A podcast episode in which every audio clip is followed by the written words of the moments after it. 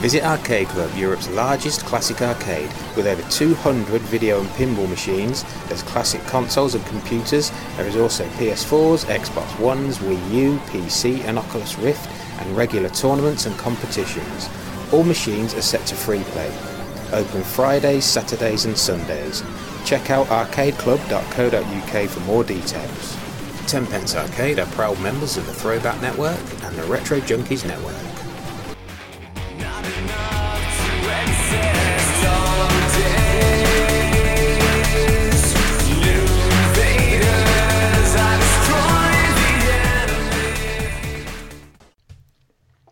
This is the Tenpence Arcade Podcast and is the UK's number one arcade podcast. Uh, Vic, it's the only UK arcade podcast I think you'll find. Yes, exactly. The best UK arcade podcast. That's exactly what I said. You did. My name is Sean Holly, and I'm in the Northern Podcast Studio. And I'm Victor Molland, and I'm in the Capitals Podcast Studio. Let, us take, you, on an on incredible, an incredible journey. journey, or, Or at at least, least a a stupid, stupid one. one. That's that over with. We won't do another introduction like that ever again. Sorry, listeners. How are you, listeners? How are you, Sean? I'm all right, thanks. How are you, mate? Terrible. Oh, I've had a bad back and I've been in quite a lot of pain, and it's not good. I don't like it. Oh, I know a guy who knows a guy who knows a guy who can get you some super strong painkillers. I've been on Codamol. Uh, is it Codamol? Is it one of those things? Cocodamol. I know you don't seem to do Oh, much. yeah. Oh, it's not good. So I've been, I'm sitting It's- down now, so I've got coffee. I'm all right at the minute, as long as I don't I move too much. it's um, heroin. Is it called something like that? That's- You want to give it a try? That's not so good for you. That's that's for cold, surely, isn't it? Yeah.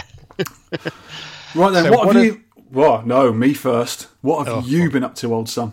Oh, I've been up to a bit. You've been up to lots more. My Lord's Vale monitor, actually, because I've been playing Amidar a lot on it, is going very dark. You know, when you was here, it was a bit dark Yeah, you know why that is, don't you? because it's dark. No, it's because Amidar's dog. No, it's not. It's good. It's given your arcade machine uh, arcade flu. That's what it's got, and it's all unhappy because you've. Uh, or it might need a cap kit. Yeah, we're going to discuss that game in detail later. I'm not. you can, not to your heart's content, old son. Anyway, with your monitor, it could be, it could be many things, but the usual things is, you know, the pot that does the brightness. Yeah. Have you fiddled, fiddled with that yet? Turned it up a little bit, or is it up to yeah, max? It's, it's up to maximum. Yeah. And have you tried the, the the adjuster on the actual lopt? There's a focus, and I think it's voltage. That does the brightness as well. But if, you, if your uh. brightness has gone down on its own, it's possibly something's failing on it, and it could be the pot for the brightness, or it Yeah. could be a cap. Well, what you do, you switch it on and it looks a bit darker than normal. You know, you get a blue background on the 60 and 1. Yes. But within an hour, that blue background is completely black. Yeah, that could be a cap. It sounds like a cap going. It's always good Yeah. to do a cap kit on an old monitor. At least you don't you don't have to do it again in the future. Once it's done, it'll probably last the life of your of your your cab. So you shouldn't need mm. to do it again. So it'd be worthwhile doing. And it's it's you've been doing electrics lately. I've not been, I've not looked at electrics for a while, but I will get back to electrics. But doing a cap kit is not that difficult, and it's it's quite simple. So um, it's something you could do yourself. But you just got to discharge a monitor. That's the only thing. Oh, I don't, I don't know if I trust myself with a soldering iron. You know. Well, next time I'm near your place, I'll do it for you. It doesn't take it take about an hour, I reckon, to do a cap kit. Oh, okay. So that's that. Anyway, before you get onto your massive list of what you've been I've onto, been in a few things, yeah. yeah, have you heard of? I found this out the other week. Fantasy consoles. I looked at it on the link you gave me, and it's not a physical console, is it? So basically, No. it's a computer program. Yeah. So emulate- another computer kind of a program. console. No, Yeah. not at all. Not a console at all. A program that you put other data into and to play games online. It's not like you put one a cartridge and into a machine, is it? No, there's one called a Pico 8, P-I-C-O-8. Mm-hmm. It's a fantasy console for making, sharing, and playing tiny games and other computer programs. And the specs of it is limited. Uh, what do you call it? Specifically limited. Yeah. So you've got to, you know, concentrate on gameplay. It's got like 128 by 128 pixels by 16 colors. Mm-hmm. The the virtual cartridges can only be 32k. So they're not cartridges. No, I'm But being a bit of a curmudgeon here. I think it's a good idea. What they should do is take that code and put it on a tiny Arduino or a Raspberry Pi, put it in a case, and the, the games they release for it, put them on little tiny EEPROMs in cartridges. Or you can make your own ones. That would be a, a virtual console. Then it'd be like an open source console, really, wouldn't it? Or someone is working on a little tiny console that runs off this Pico 8 hardware. Yeah, that's a real console. I'd like to see that. That sounds quite hmm. fun. Just very interesting. I Or even a little that. handheld, because a lot of people are using uh, Pi Zeros and little Adafruit screens to make little emulators handhelds. They could do that with that. Sorry, I meant handheld, not console. Yeah. That'd be quite Yeah. smart, wouldn't it? Mm. But virtual basically means not real, doesn't it? Yeah. But yeah, I like the I like the idea of it. But I just I would I'd like to see I like to see hardware, you know, so you can get these Yeah. things in your hand and play with them. Yeah, this sounds a good idea though. Especially, I like I like the ethos of it, where they're getting programmers to take a certain amount of hardware and a certain amount of RAM and a certain amount of this, that, and the other, and do their best with what they've got, rather than just using a PC which has got oodles and oodles of resources, they can do anything on it. They, hmm. They're limited, like the old people were back in the day when they were doing Atari games and ColecoVision and Spectrum and all that sort of stuff. They only had what they had in front of them and nothing else. They couldn't bolt on another 128 meg of RAM or whatever or a bigger hard drive. They have to do with what they got. So they have to use their imagination, their programming skills, which I like the idea of. Mm, That's quite- what that's quite what a lot of the games we play had back then. That's why they are limited. You know, they haven't got five thousand levels. They got three levels or four levels or whatever, and that's all you could squeeze into that machine. I like the idea of that. And uh, obviously, from this featured game, illustrates how good you can get with just three levels, doesn't it, Vic? Or not. I drew some lines with a monkey. Lines. Yeah, mm, we'll get onto that a bit later. Guess who I had a visit from? The devil himself. No, he's, he's not around this week. Dave Otto, the elusive Mr. Dave Otto, came round. Oh, he's, he's alive again! I Yay! hadn't seen him for ages. He'd, he'd gone to pick up a Tehkan Pleiads from a guy in, well, clo- fairly close by, I think. Ooh, a Tehkan Pleiads. Tekken or Tekan, what do you call something like that. Yeah. And it was in the back of his car. We started talking about. Oh, an Pleia. actual cabinet. Sorry, I thought you meant a PCB. Yeah. An actual cabinet. Yeah, well, like a, I'd say MIDI, like a cabaret MIDI size kind of thing. Oh, how dare he! I'd like that. Yeah. Well, I saw the side of it. It looks all right. Hmm. And we got talking about Centuri Pleiads, and he says it's different. And I said, oh, I didn't know that. You know the one we were playing at Nerg last year? Is it really? It is. It's a two-button game. Ah, right. Go on. I'm interested now. You've caught my attention. I wasn't listening earlier. Oh, it's all right. no one listens. and the, the second button is is called Hyperspace, and it I think it like resets the screen. No way. What you mean? It Yeah. kills everything on the screen? Well, I was pr- I pressed it too soon, and, and I think everything disappeared, and your ship was recentered in the middle of the screen. Oh, I don't know if you get one per level or what. I always wondered that because when you look through MAME, especially if you've got um, the command, uh, sorry, the the Windows version of MAME, Win32, it says on there buttons too, and then the second button never does anything. And I've seen cabinets before, usually um, butchered from a, a Phoenix cabinet, which has got the two buttons, and, and the second button never worked on the games I played. Because I thought it was going to be a barrier like you got on Phoenix, but it isn't. Oh, do you know what version it was he was playing? The Centuri version, did you say? Centuri one, yeah, it's in MAME, and the other big difference is you can fire two bullets at once, so you're effectively got Oh. double bullet speed, and it is so much easier. Oh, really? Yeah, I don't actually think it's as good as as the single bullet game without the hyperspace. Oh, cool. Yeah, Oh, nice yes, one. Yeah, I didn't know that. different, I did not know that. Ooh. Cool. That's interesting. Uh, Dave, Mr. Otto, if you're listening, Yes. I'd like to see a picture of that little cabinet. Can you send me a picture of it when you get time? Mm, He hasn't got that one. He's got the Tehkan one, but Oh, I see. I'd like to see a picture of the cab anyway, though. I just want to see what it looks like. Is it an official cab? I, I can't. I don't know. I just saw the side of it in the car. Oh, I think nice. it might be. Oh, nice one. That sounds interesting. Good like that one. Mm, Is it? Oh, actually, he did say. I think it might be a Coin Master one Oh, okay, never heard of him. Or Streets. Streets. Oh, yeah, Streets Street- did a lot of uh, UK cabs. Yeah, but I do like the cabaret cabinets or the midi-sized ones, so I'll be interested to see what that looks like. Hmm. Out else? I what after sort of dissing Star Wars Episode Seven: The Force Wakes Up last time. I watched it again with a bit more of an open mind. Yeah. I think I was expecting too much first time, and it is pretty impressive. It is a good film. It is a good film. It's not bad. They're all not bad. Mm. I wouldn't go mad over them, but they're pretty good. Don't think it's as good as One Rogue though. One Rogue. One Rogue. Uh, I don't I haven't seen it yet. I won't mind seeing it, but I'll, I'll watch it someday, someday soon. Nice one. And lastly, for me, guess what I did last night? Guess what? Guess what? You went to Guess what? Arcade Club? Yeah. Guess Nice. who was there? People? Yeah. Arcade Guess, cabs? one, guess who one of them people was? Snakes? Not not snakes. Watch out for snakes. I knew you were going to say that. Charlie Farr. I awarded him a T-shirt, a ten pence arcade official T-shirt for being the ten pence arcade high score champion of 2016, You know what we can call him now, can't you? the TPA HSC 2016. That doesn't quite slip off the tongue that well. We can just call him uh, David Lynn, Gamer of the Year.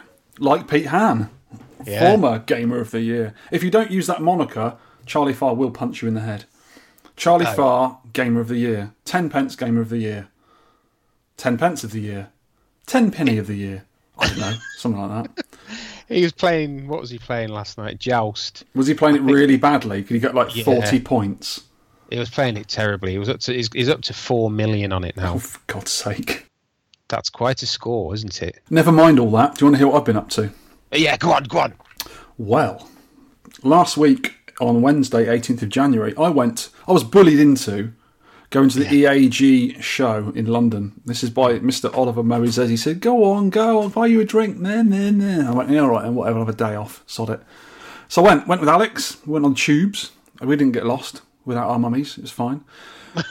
met up with uh, Roger as well, and we met a guy called Space Invader. Sorry, I don't know his real name, but I've met him before. Uh, and also Andy PC with the little lad was with there running around there. And we looked around. It's quite good. I quite enjoyed the place.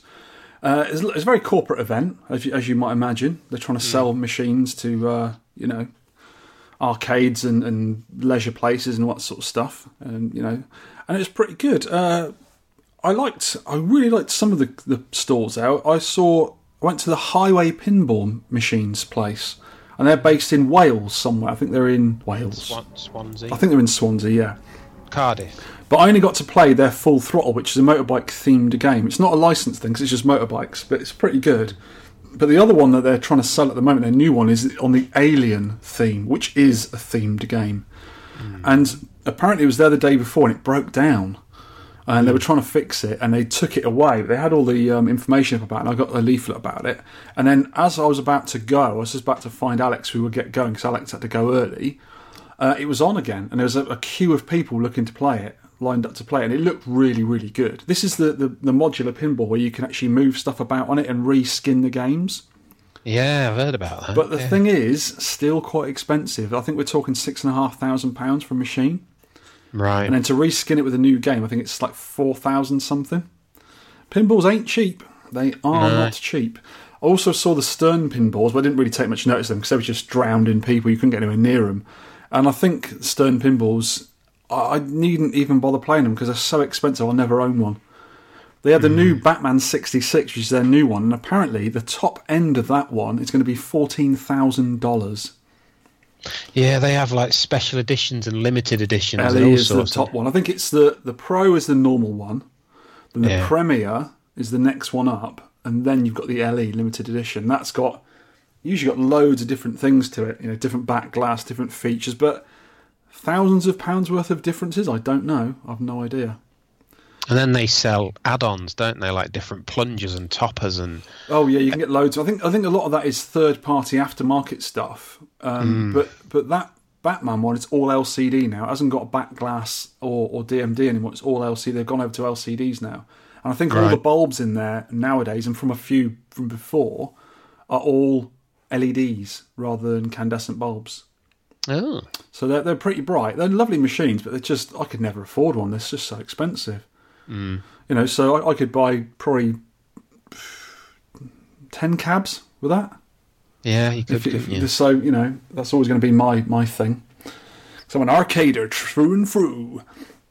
But I also liked some other games as well. There was, you know, I said I wanted to play that massive LED Pac-Man game. They yeah. had it there, Oh, and it doesn't just play Pac-Man. It plays like a, a two-player Pac-Man where you play against each other. It's really good. It's not the same as Battle Royale.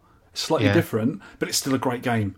And it also hmm. plays Galaga one and two players, and that is awesome. It is so much fun. It's a massive screen. It's about seven or eight feet tall, about four or five feet wide. original Galaga. Yeah, oh, oh. yeah, yeah, it's a really good version. But it's on LEDs, so it's little tiny lights. Obviously, it's such a lot of fun. And I did meet up with Al- uh, Andy there from Arcade Club. Andy and Gaynor were walking around. I said, "You got to get one of these. You got to get one of these. Got one of these." Got excited to him. And he said, "No, no, I, don't want to get one because apparently they only they only guarantee the screens for six months." And if one of the panels, they're, they're built up of a load of panels. If one of the panels goes, I think they're quite expensive to replace. But it's it's unfortunate. That would look absolutely amazing at Arcade Club. It'd do really well, I think, because I Yeah. play it a lot. I'd be pushing people aside to get on it. It was so much fun. I mean, I was playing with Alex on it, and it was playing Pac-Man. And Pac-Man normally doesn't really capture me that much because it's just a maze game. You know, it's quite difficult. I'm not very good at it. But that version is a lot of fun. It's geared to the casual gamer, so it's a bit easier. And Yeah. it's it's a lot of fun, mate. It's really good. If you ever get a chance to see one, hopefully they'll have them in service stations. And I don't know. I don't think arcades are going to have them really, but I'm sure they'll have them in service stations, in leisure parks, and that sort of stuff. You know, bowling alleys, that kind of thing. There'll probably be one somewhere in Blackpool at some point. I would have think. thought that's the kind of place. Yeah, one of the big Yeah. pleasure beaches, maybe maybe some of the ones in, in the south as well. I don't know, but it was a Hmm. lot of fun. I did not like the Galaga ticket redemption machine. That's probably the one you were thinking of when I said that. Is that Galaga Assault? I think so. Yeah, it was terrible. The, the, the, it's got one of those really high res like 4K screens, vertical, Yeah. and it's it's quite a big screen, like a 50 inch screen or whatever. And you play right in front of it, and, and the graphics have been redone, and the game is just too smooth. And it, it, it I think when you you hit the bad guys, tickets for or they turn into tickets, they explode into tickets. And you can pick the tickets up, and then when you finish your game, you get a load of tickets out of it, and you can win a prize or whatever. And Andy was saying he inquired about it, and he said you can actually turn the ticket machine off, but the graphics still turn into tickets when you blow them up, which is terrible, really. And on that hmm. machine as well, I did notice that it had like a quite a big ball joystick. The joystick was really flappy and, and sort of worn out and broken, and it had only been there two days. Right. And that had only been in in, a, in an environment where people are going to respect it as well. So if that was in like a service station or an arcade, that'd be broken within within hours, I think. Was it like kind of a lime green, mostly cab? Yeah, I think I've got a picture of it on our notes if you want to have a look. Oh, right. Hang on. I was just looking at one on a, a website. Seven and a half grand. Yeah, right. Oh no, so that's that's um, that's another game at the end. I'll get onto. But yeah, I, I did have pictures of it somewhere, I think. But yeah, that was that was pretty that big Galaga, and next to that was the big Space Invaders I wanted to go on as well. You know the one with the Space Invaders Frenzy. Yeah. you sit down with two guns. Yes, it is. It's almost like a mad cross between Space Invaders and Missile Command. Because you have a crosshair on the screen like Missile Command, and when you shoot stuff, you can actually things fall out of the sky, and when you hit them, they, they blow up into big explosions, which takes out a load of invaders, and you get like the the top mothership goes all the way across the screen, all over the place, and you just darts around, and you can shoot that for bonus points. But it is a lot of fun. But I think your your spaceship stays still down the bottom. And it's just, it's just, I think you only get killed when the Space Invaders land, and they get really fast later on. And on that big screen, it's quite impressive. It was a lot of fun, but it ah. was it was mad. But I think I think kids would love it. I think they really like it because it's so big and impending, and it was really good. Really like that one. Uh, Crossy Road was there. Terrible game. I, love it on. that. I like it on the mobile phones, and I like it on the Apple TV where you can actually use a controller. I presume you can use the controller on other, you know, Androids and all that sort of stuff as well. But this one, you just got one button, and when you Yeah. hit when you hit an obstacle, it will go round the way it wants to go around. So mine kept going to the right all the time, so I was stuck down the right of the screen, and you can't play it hmm. properly. You need to be able to move around left and right. So what they should have hmm. done is maybe put, you know, left and right button as well as a hop button. Maybe it wouldn't take them that much to do it, would it? No, I have played that. I've played that one. I did not like that at all. It was just just hmm. didn't seem right. They really missed a trick there. How could they have let that through their quality uh, management or whatever they call it? They're really Yeah. disappointed in that because I do like Crossy Roads. It's a fun little game. It's really dumbed down version, isn't it? Yeah, it's not good at all. When- When it works on a phone, it's got to be simple. And when you think hmm. they put it in an arcade where they can use physical movement and joysticks and buttons, you think it'd be a lot better. But no, hmm. sadly it wasn't. I don't think that one's going to do very well. I also watched Ol play the wacky Furious Pigeons game, or Angry Birds, whatever it's called, where you fling a real ball at the screen to try and dislodge the pi- piggy character. You've got to destroy the pigs, the weird looking pigs. And you Yeah. actually you actually get a little sort of it's almost like a trebuchet like a mm-hmm. catapulty thing, and you fire the balls at the screen. You haven't got a crosshair; you just got to sort of skillfully line up. So it's like a skill game, more than a video game. And it seems mm. quite fun. It's a huge cabinet though, because it's all glass sides to it, and you know, so all the balls don't go flying around everywhere. But that was quite fun. It looked quite interesting. Very clever use of the balls. But even better than that was a game where you actually fired water at a screen Right. which you think would be really dangerous. But obviously, it's encased in plastic or whatever, so you can't short circuit it and stuff. But that seemed quite fun. I think you were like a fireman kind of thing, and you were putting out fires. I can't remember, but that seemed quite fun. It was quite a novelty anyway. Hmm. There was also an eight-player Daytona for you types who like that sort of racing car game. Eight That players. It was massive. I mean, you need a really big arcade to put that in. But it was all all LCD, modern 4K screens, you know, HD this, HD that. If you like that sort of thing, you will absolutely love it. Not for me. Roger had a go of it. He quite liked it, so it's quite good. There was also Cruising. What was a new Cruising one? Cruising. Cruising Blast. Cruising Blast, and there was a four-player setup of that. The cabinets looked really good. They had like LEDs around the wheels, and they looked like they were spinning because they had like a sort of animation on the LEDs going round. Yeah. And that was all sort of modern thing. It was quite. It was. It was crazy. It was almost like a racing car version of Crazy Taxi. Because on the level I was Right. watching Rog play, and he was playing it through London, so you had like big red buses coming at you and stuff. It was just crazy game. It wasn't supposed to be true to life. It was just mad, really fast, blast, go crazy, imaginative game. It seemed quite a lot of fun, but again, not for me. I'm just too old and boring for that sort of thing. But you might like it. I've heard actually. I'm just trying to look at your pictures at Daytona USA 3. Yeah, that's the one. Would yeah. You- I think they've just renamed it now to Daytona USA Championship or something. I can't see a 3. I presume you can buy a single cabinet, but you can bolt more than one together. I think bolt up to eight together, like the original one. Yeah. It seems quite good. Yeah, I've seen a couple of YouTubes of it. It looks all right. I think It's- eight players playing together would be a lot of fun. So what else was there there? Uh, I'm looking at the eight-player Daytona now. Daytona is back. Uh, Daytona. Luigi's Mansion as well, arcade version. Alex had a go at this because he's a big Nintendo nut, and he said it wasn't that good. You actually have little vacuum cleaners. I think you got to point hmm. them at the screen to suck out the ghost. Remember, like in Luigi's Mansion on the GameCube. Yeah. It's a little. You you sit inside. It's like an environmental cab. You sit inside, and it does look really fun. But he said it wasn't that good. So I presume they've sort of lost a bit in translation there with the arcade. Another one I'm looking at now. These are, all these pictures are on the show notes. Everyone, there's a link on there for the little album I've put on the website. So everyone have a look at it. There's a Ghostbusters game. This is not a pinball we're talking about. This is actually a, a video game, and it's where you fling stuff at the screen again. I think. Mm-hmm. I think you fling traps at it. It's a really nice looking cabinet, but I didn't really have a go at that one. So just have a look at the pictures. Something strange in your PCB. Who are you going to call? The last one I'm thinking talking about is a breakout clone, a new breakout clone. It's actually licensed from Atari. It's on a big sort of LCD screen, huge big thing in front of you, like a 50 inch screen. It's a tickety thing again, unfortunately, and it's all very very modern looking. It isn't just um, you know coloured bricks and a bat, and it's actually got a little steering wheel you use as, as the spinner. But again, after two days of play, the steering wheel was really wonky and wobbly. They are just not they haven't got the idea of these arcade machines need to be bulletproof. You're going to have little kids hanging on this, climbing on it, pulling it around. I don't know how they can't make a steering wheel strong. So I, That's I- strange, that isn't it? Yeah, a it couple, is a really couple of weird. them are actually not not standing up to the just a even just a little two day show. yeah, of people who want to buy the machines, they're not going to be smashing the machines around like kids will in a proper arcade. May Maybe it's um, maybe it's just like a, a prototype. I don't know, but that idea just because it's a little steering wheel, you can get hold of it and pull it. If it was a spinner on a little spinner knob, like an Arkanoid knob, you can't really pull that off, can you? Not really. and and because it spins and it keeps spinning, you can't spin it to its end of its of its movement and then keep going and break it. It just keeps spinning forever.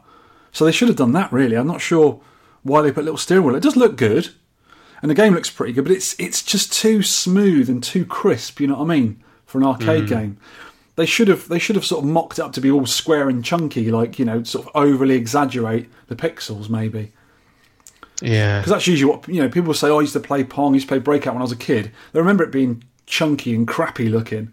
When they see it nowadays, they think oh, it's too modern. You know, I don't play it and play it on my Xbox One or PlayStation Four or whatever that sort of thing.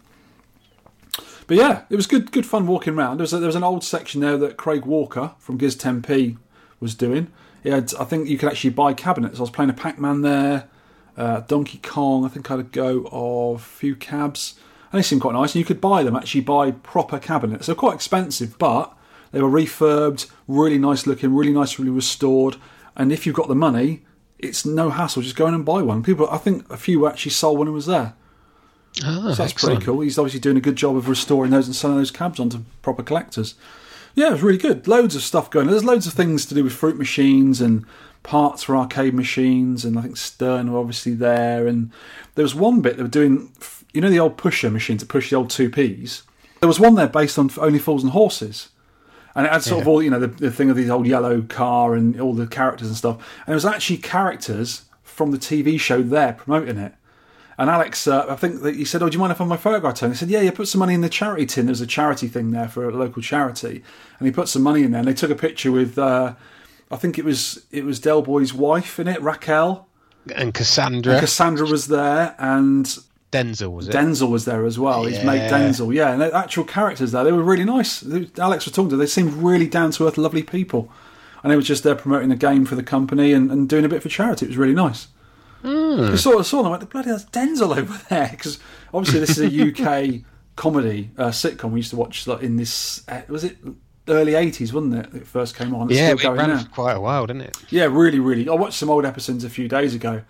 Absolutely brilliant. They're classic gold. They really are good. So that was quite good.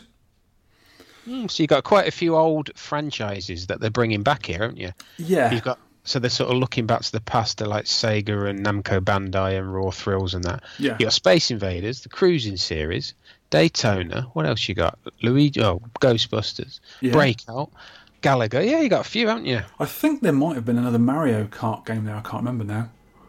But it was um, it was a free event as well. You've got all you've got to do is um, you go online, you register for free.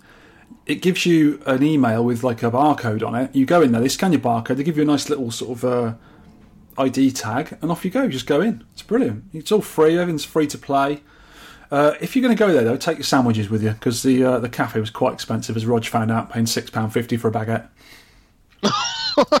yep. Wow. Exactly. Oh, I'm on a diet, so I took my diet food with me. It was lovely. Ol bought me a diet coke as well. It was lovely. You get a bag of baguettes up here. For A, six- but you get a, a skip full of baguettes in the north for that. Oof. Yeah, Oof. you probably would. So that was that then. So we should get on to Arcade news. right. This is a good one from it's on UK VAC. Gary Favoured's son, who is, I think, a rival for Charlie Farr. He is that good a player. I've seen his scores back on when I used to go on Jammer Plus years ago. He used to post a lot of scores on there, and he's very, very good games player. And he, he grew up in the arcades. He used to work in the arcades as a kid, and he's a very good games player. I'm gonna get on. I'm gonna get onto him actually and see if he'll do some challenges with us because he, he doesn't normally. I'm not, I'm not sure if he's a listener or not, but he has beaten his own world, his own personal best on Frenzy and the world record. He's got one million twenty-five thousand five hundred and seven points on Frenzy. Oh, Oof. I I was playing that last night. Yeah. Do you know what? Do you know what I got? 87. Thirteen thousand. I find Frenzy really hard. I find it harder to play than Berserk, and everyone seems everyone who's any good at those two games seem to think that Frenzy's a lot easier. And obviously, getting a million points on, I don't think you get a million points on Berserk that easily. It's yeah, it's completely different. You've got the bullets that rebound off the walls. You've got little little graphics in the middle of some of the screens. Yeah, that you do can shoot them and do certain things. It's got quite a few little sort of weird secrets. It's quite um, it's quite a fun game, but I- I've never thought it as good as Berserk. But it's a lot deeper than Berserk, and I sort of prefer the easy gameplay of Berserk. You just go around shooting robots. Mm. It's that simple. But this one, you've got some, you got reflective bullets that can hit yourself, and you can smash walls away, and all sorts of weird and wonderful things. I'll have to give it another go, though. Well, I've got some news. Yep, go on. Cave are continuing to sort of reinvent themselves as a mobile game company, and they've released. Well, I think they've done it through another third party's done the software. Yeah. DoDonPachi Unlimited. Oh, that's one for you. Yeah, I have actually downloaded it because it's on Android and Apple, so I've Oh, downloaded it. Oh the mobile one. Okay. Yeah, it's it's a decent decent game.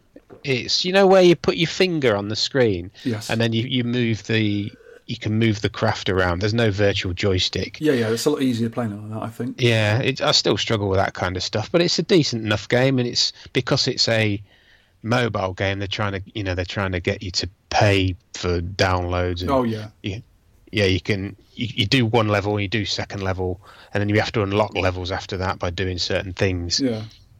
They, And they- the- they look beautiful though. The graphics are amazing on that. I tell you what is an easier Yeah. way to play. If you've got a tablet of some sort, an, an iPad or an Android tablet or whatever, they play a lot better on there because it's slightly bigger.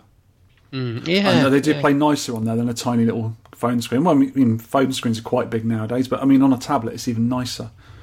So might just mm. pin, pinch the wife's pad, whatever she's got, and have a go on that. Hmm. There's a there's a lovely little bit of English here that Oh, go put. on. I love a bit of English. Legendary Manic Shooter is revived. Classic arcade game DoDonPachi with diabolical level is back with increased power. Lovely girls graphic quality went up. Ooh. You can you can you can change the sort of costume of your lovely girl. Oh god. Aim to be the best with the girls with special abilities. Ooh, I like it. special abilities. Nice. And it could be English, Dad. With diabolical level. Ugh. so we left a link for that anyway. Mm. Oh, in the media, this is our, Yeah. our Alex again. Alex has been doing his game room tours. He goes around the country, poking his nose into people's games rooms and doing lovely videos of them. And he's done Phil Nes4Life's house, which I've been to before. He's got a lovely house, a lovely games room, and I haven't even watched it yet. I should have watched it in the bath earlier, shouldn't I? Oh, I, Um, I had a lush bath earlier. I was watching Ben Heck. I should have watched that. Damn it! I'll watch Do that have a- later. like, do, you, do you like hold a tablet in the bath or something? Do you know what we've got? We've got this really cool thing. It's like a wooden thing that sits across the bath, and it's got a little rack. You put your iPad in, you lean it on. It's really cool. Wife bought it a while back, and you can watch it. And it's even little got a cut, a little sort of uh, round thing for putting tea on. It's great. or coffee if it's a, a, a Sean Holly bath.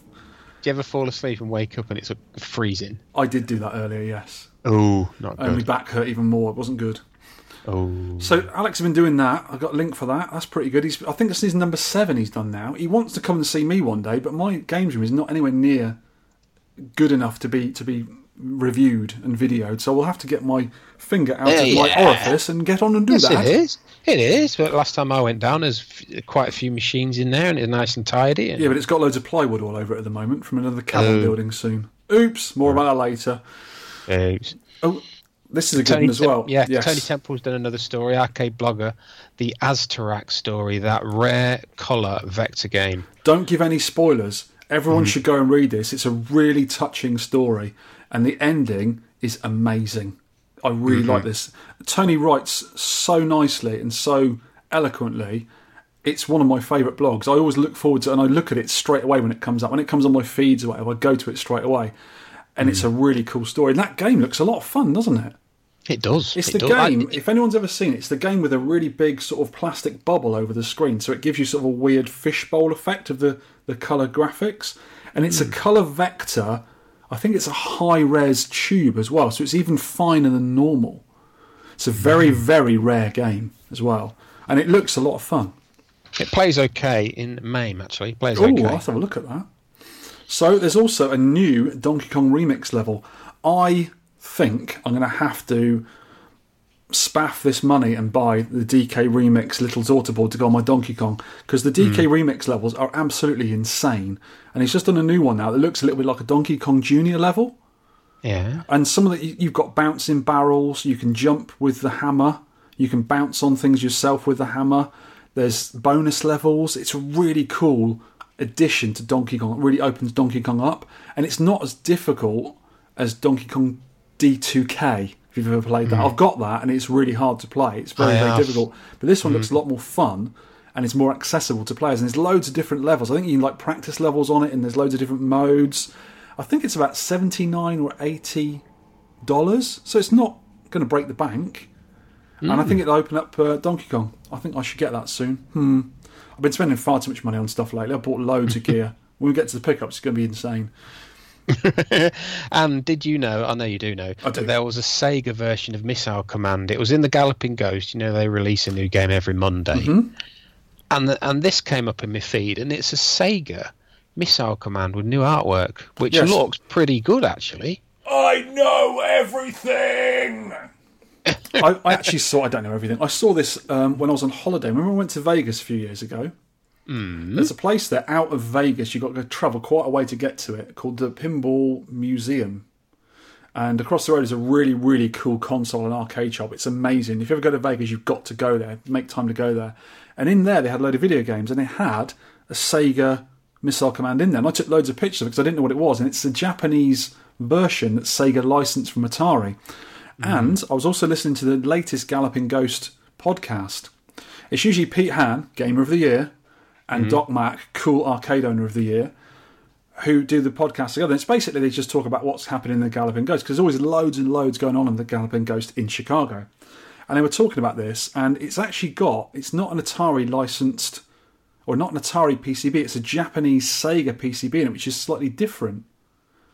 Right. So I think normally they were shipped with an Atari PCB in there. Atari gave them the PCBs to license into the games. But it's a very different looking cabinet. It's a very nice looking cabinet as well. It's really cool.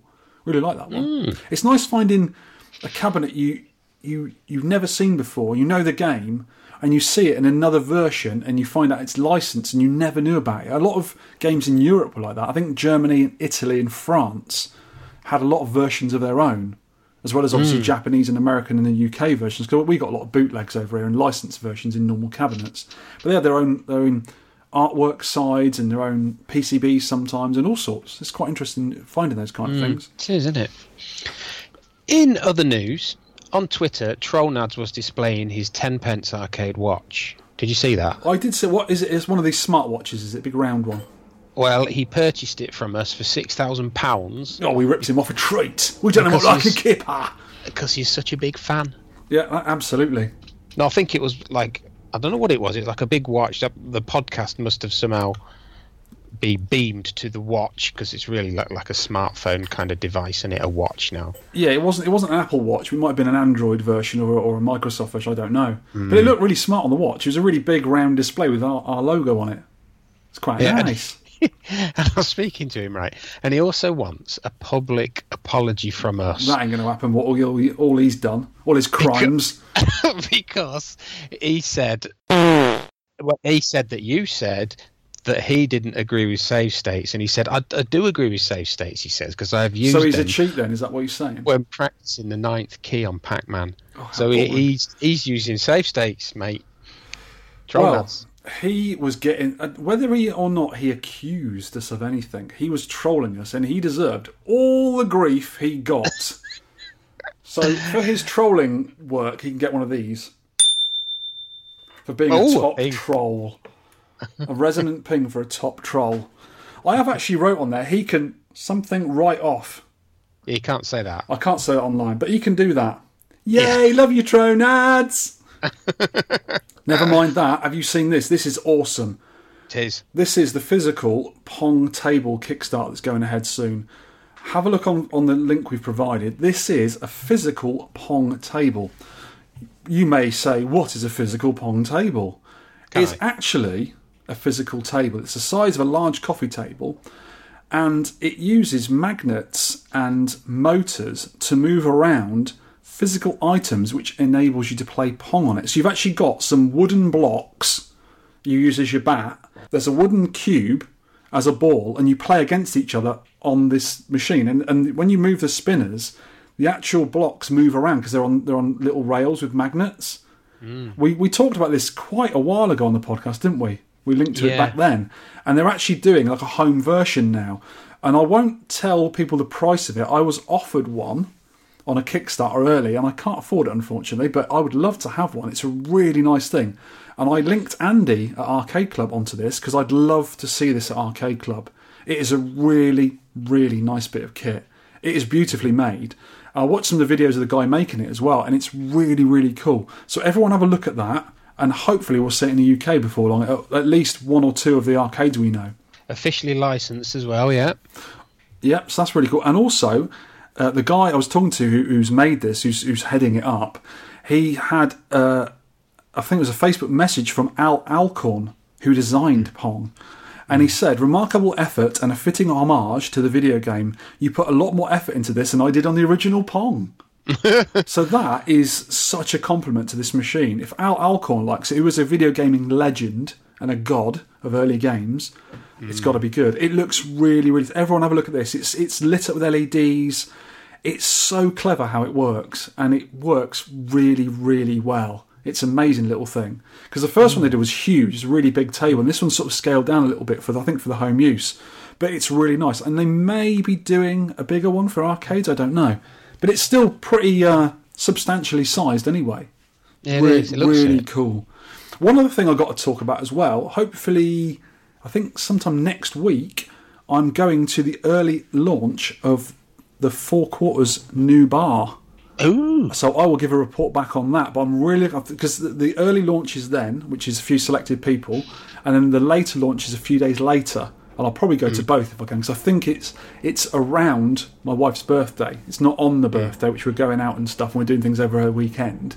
A load of our friends are coming over. Uh, Ben and Kerry are coming around as well, which would be nice. Uh, so I might be able to sort of go to both of those. It'd be nice to go to both of those. Actually, I'll see if Alex wants to come as well. So that'd be really cool. Make, meet Simon again. I haven't seen Simon for a while now. We have a good chat to him, and hopefully my diet will allow me to have a beer or two. Well, I'm on a diet as well, and it, I fell off the diet wagon last night. But Uh-oh. there you go. Biscuits? Was it biscuits again? It was a it was a burger and chips takeaway. I'm afraid. Oh, you animal! I've been really good about staying on that. Mm-hmm. I'm doing all right though. Oh, got some Galloping Ghost news. They have the Galloping Ghost acquired Aurcade. Did you know this? I didn't. A U R C A D E, which is the high score sort of website, and they also tell people where you can find games in arcades. So, say you were looking to play Star Wars, it will tell you all the the locations they've they've seen Star Wars that have all signed up to Aurcade, and they also do a lot of uh, high scores. I, I registered at the Underground Retrocade when I played Dig Dug there, and he, he gave me an Aurcade profile up for me and stuff. It's all free to use, and Aurcade is doing a lot of tracks with scores, and that's what Doc wants to sort of promote is all the high scores. And they're going to sort of nail down world records and stuff, and it's going to be really good. He's got some really good ideas for it, and hopefully Doc Mack can push it. And I also said to Pete Han, uh, his sort of right hand man in the arcade, uh, could he get onto Andy Arcade Club and get a sort of profile uh, risen there for Arcade Club so we can get some of our decent scorers on Aurcade, like Charlie Farr and yourself and Mr. Tronads and, and Paz and oh, all Oh, those yeah. kind of good players, get some good scores in and get them sort of officially known as well and recognised. Because I'm sure Mr. Mr. Farr can get a few more world records apart from his Gal- Galaxian.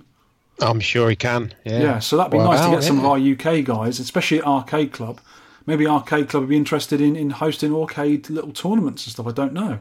But That'd be awesome. So I've got them sort of to talk to each other anyway. I'm not sure what's going on, but hopefully that'll come ahead. But Aurcade is brilliant, and it's going to be even better now. It does sound good. That. Hmm. Arcade pickups. So have you got any before I g- reel through my millions? Oh, oh, you, you've got you've got a big one. Pickups podcast, kids. This is. Yeah, basically. I haven't got it yet, but I've ordered a new car to come. You know, on the 17 plates on the first of March. So you're getting a posh brand new car. Yeah. Oh, it's you about time. tart, you. Our other car is Toast. knackered. Yeah, it's really. Knackered. You know when you just it gets to a point, it's coming at 200,000 miles, a little 1.2 Corsa, and it goes just like collapses. Everything's going wrong at once. Like Yeah, it sounds like me at the moment, actually. we're just my- spending and spending on it, so we, it's got to go. Bless it. Yeah, oh, that's good. It's it's basically my car, isn't it? It's the same Seat version of a Golf. Yeah, it's a version of Yeah. a Golf, isn't it? Yeah, really nice cars. Mm. I think Mr. Tronos has got one of those as well, hasn't he? He is. He, he gave me a lift over to Arcade Club and back last night. That's why I had burger and chips. Did he make Because- you? No, because I was drinking. Oh, I see. Ah, that's the I had a catalyst, few, isn't it? a few bottles of a few bottles of Mademoiselle San Miguel, and then my gaming went to pot, As it does. and I was so depressed I had to go and have a burger and chips. Well, I, as long as you enjoyed yourself. Yeah, it's great. Nice one on the new car, then, mate. You won't you won't regret it. They're really good cars. Mm, yeah, well, I've done a bit of research, and I think that's the sort of the top end we can afford at the minute, even on like the finance deals they do. They're really good cars, and, and some of the finance deals at the moment are great. I'm I'm on one Mm. as well because I, I got rid of my last one. I had a Polo, and I moved up to a Golf because I sort of handed it back after two years, and obviously I paid a bit off and blah blah blah, and got some other deals and stuff going on. They give you good deals. They're always willing to pay your car, and I've actually got a cab in the back of it, so that's also good. Oh. A little cab, mind. Well, I'm still paying off an eight thousand pound loan for a truckload of custard creams. Well, that's what happens when you eat custard creams to, to Yeah. your level of stupidity. right, let's do mine then. Um, not s- there's a few arcade ones, but mostly console games. I've been buying a few console stuff lately. So the first one is an Atari 7800. I had one before. I had a box one years ago. Never really played and sold it on for decent money.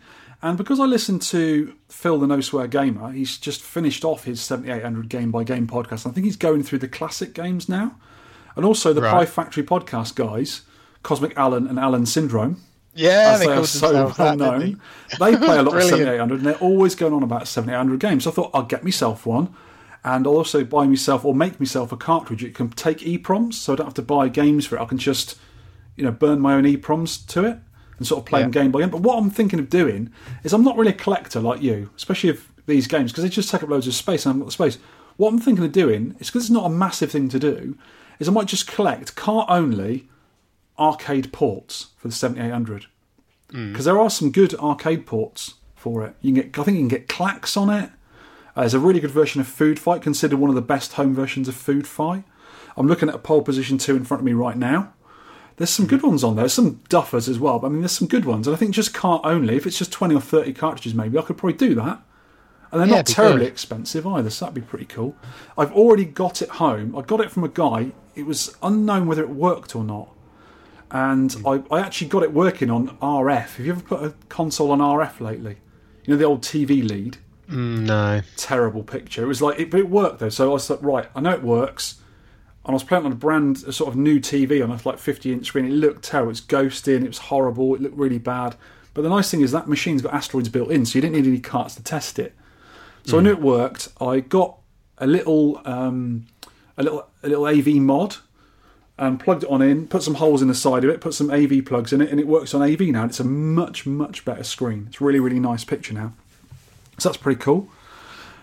And also changed out the, the power plug because it didn't have a power supply with it either. And I know it only works on 9 volts. And it had a weird two pin power supply because it had a really, really weird power supply that only worked with the 7800, which was like odd. So I, I whipped that out and put a standard one in there. And it just uses a standard power supply now. Hmm. Doing these mods are really, really simple. So if anyone's ever put off by you know, buying a cheap console and it hasn't got a power supply, whatever, you can make your own up with them. They're really simple. But the next one I got is a ColecoVision, which has also got some good arcade ports. They're always about arcade ports for me. Mm. Always. I wouldn't buy a machine unless it's got good arcade ports. So I've got this, and this has got a really weird power supply. It takes three different power supplies. It's got a four pin plug which takes ground, plus 12 volts, plus 5 volts, and minus 5 volts, which, as you may know, is exactly the same as an arcade machine or a Yeah. jammer machine. So, what I can actually do is I can adapt an arcade switching power supply to run on this thing, which I'll probably have to because I haven't got a proper power supply for it. So I'm hmm. going to mod that, and apparently you can do a mod to the RAM in it. This is getting a little bit more complicated. You can change the RAM on it to slightly more modern ROM, RAM that doesn't use all those weird voltages. It only uses five volts, and apparently the plus twelve is for one of the controllers I haven't got. So I could probably just run it on plus five volts. Mm-hmm. So I will be tinkering with that in the future and probably put it up on the tinkerings page because it hasn't got any controllers with it either. Because I have to sort of mess about with some controllers to get it work because they've got the weird number pads on like the Intellivision ones as well. Oh, this right. I'm just trying to think what they are. The Atari 7800 controllers. The Atari 700, they had the Americans got a thing called the Pain line. They called it the Pro line. They called it the Pain line because it's so hard to use. But this is what we got in Europe. It's like a little, Right. almost like a NES controller with a D-pad, a little removable joystick, and two buttons. They're not bad little little things, but the, the joystick tends to stick a little bit. I think I'm gonna make a new joystick for it. and my 3D printer. Yeah, the one I'm thinking of is the American one that looks like kind of like a wedge shape with It's a, like horrible. chip. Yeah, with a chip shop stick kind of thing on the top. Nobody uses those. And the hmm. 5200 one was an analog one without a centering spring. They were even worse, apparently. Yeah. So I got the Yeah. 7800, got the ColecoVision. I haven't tried the ColecoVision yet because I've got to make that silly power supply for it. But the 7800 was really, really good. I got a bunch of stuff from Bobby Idod, who's helped me out no end with cartridges and that AV mod he sent me. He sent me a ColecoVision game, Donkey Kong, without a cartridge cover on it 'cause he had a spare. All sorts of stuff. So that was really, really cool of him. Uh, I've got I got that weird RAM chip for my Famicom that I needed. It wasn't working properly f- from uh, Tim Matthews from UK VAC, and that works now. I'm so happy it works again. I plugged it in, and it hasn't missed a beat since. But I've got I've got plans for that Famicom. I'm gonna, mod it to death. You're going to put it in a cab. No, but put it in something else other than a Famicom case. Put it that way. Oh. I've already done bits of it. I'll show you later, but the listeners will have to uh, keep an eye on the Tinkerings page for that. Do you know what you could put it in? What's that? A Sandwich calzone. box. A calzone. Wouldn't that be good? Ooh, I You'd like think calzones. Be lying on your on your desk on your desktop. Is someone saying, "Do you want some of that calzone?" Actually, mate, it's a console. Yes, a Famicom. it's in, in a month's time. It's gone green and black, and it smells weird. You would have to change the case. I think you would. often. You have to bake a new case every week. Yeah. So other stuff, boring stuff. I've got some 0.4 inch wide sockets for the RAM on my Centipede. I just changed the RAM on my Centipede. Still doesn't work. Rubbish. struggling with that, aren't you? Yeah, yeah, I can't fix stuff. I can change things round and try stuff and shotgun stuff, and that's my limit, really. So hopefully I'll get it fixed in the future. Phil Murray is going to lend me his centipede board next time I see him while he fixes my one. So he's got Ah. one of mine at the moment. I've got one here, so I've got two broken ones. He's going to give me his working one for a little while while he fixes it because he's doing a load of other stuff at the minute. So that'd be nice to get that going. I really want to play my centipede.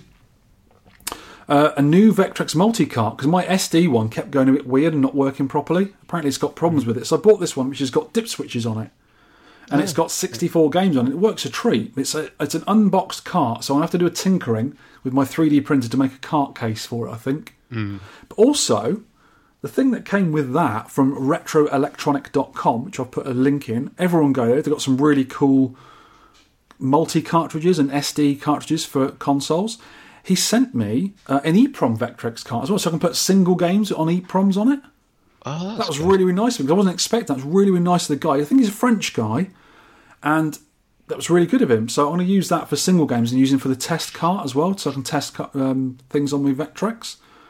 But yeah, it's also good when new homebrew games come out because I think it's quite difficult putting more games on the 64 in one because it's got a a chip on there and you have to arrange the games in a certain way. I don't know how to do that, but I can put the single games on an EEPROM and just put them straight into Vectrex, proper hardware. So I'm really pleased with that one. And this is another arcade one. This is a good one, this is. It's a Pi to Jammer interface. Mm, we talked about this. Remember haven't our mate Lewis got one in the shop and he's been playing with it? It is a little device that plugs straight into a jammer harness on an, an arcade cabinet. You put a, a Pi in the bottom of it, a Raspberry Pi mini computer in the bottom of it, with an image on the SD card you download from their site, and you put your ROMs on a USB stick. So it takes the ROMs off the USB stick. And I've played around with it. It needs quite a lot of setting up. I'm not going to talk about it just yet because I'm still trying to get it right, get things sorted on it. But I've played a few games on it, and the games are indistinguishable from the arcade version. Hmm. Because in my horizontal pony, which I've got the the pi2jamma in at the moment, it's also had just recently my Bosconian PCB in there. Hmm. I put Bosconian on there, got the resolution set on it, and it looked exactly the same and played exactly the same. Hmm, no Yeah. lag. No lag at all. It was really obviously had scan lines because the, the machine has got scan lines on the screen anyway. It's a proper arcade monitor. There's no messing about with any interfaces between the monitor and the Pi. It does it all itself. Very quick on startup as well. It loads quite quickly. So we will talk about in the future. We're trying to get the software sorted at the moment. I'm helping out the the guy who makes it uh, with a few other people on a little Facebook Messenger. We all talk together, and it's it is impressive. And I'm putting a lot of feedback towards him, so hopefully we'll get something nailed down. It'd be really, really cool. This thing, I think, quite impressed. Mm. So we'll talk about that in the future. Hopefully, in two weeks' time, I can do a decent review on it. I hope. I really hope to. Right, you ready for this? We've got a new feature. This is your new feature. This is Yeah. called Arcade Victorian insults. and every every show we're going to insult one of our listeners with some Victorian insults. Right. Shall we go ahead and do the first one? Yes. I say, Victor, my old fruit salad, I understand with great regret that the young upstart Viv has bettered your score on Alien Syndrome. I fear he has. That fellow is a flapdoodle if ever I saw one. That's him flippin' told. Listener feedback. Okay, we have some feedback. We have lots of feedback, actually. Thank you very much, kids. Vip and Neil20 to 5 hated our featured game. So did I. Yes, Charlie Farr and Ian Cullen defended it. They didn't defend hard enough. And Paul McCaskie gave us a link to a completely mental Parker Brothers Atari 2600 commercial for the game Amidar, which Oh. is what it's. We'll have to put that in the show notes. I haven't seen that yet. It's just well, it makes about as much sense as the game. Is it bonkers? Yeah, there's a man dressed up as a paint roller running, running over a backdrop that looks like a grid, chased by men in pig costumes. They did do a lot of hallucinogenic love drugs back then, didn't they? Probably Hmm. 1982 could have hmm, done. Yeah, I think so. Hmm. So Maximum Phil, listening to the latest podcast, and is he liked the interview with Andy Arcade Club? Makes him wish he had one in Newcastle. You hmm. can't you can't have an arcade club everywhere. I wish we could. I'd have one in my back garden.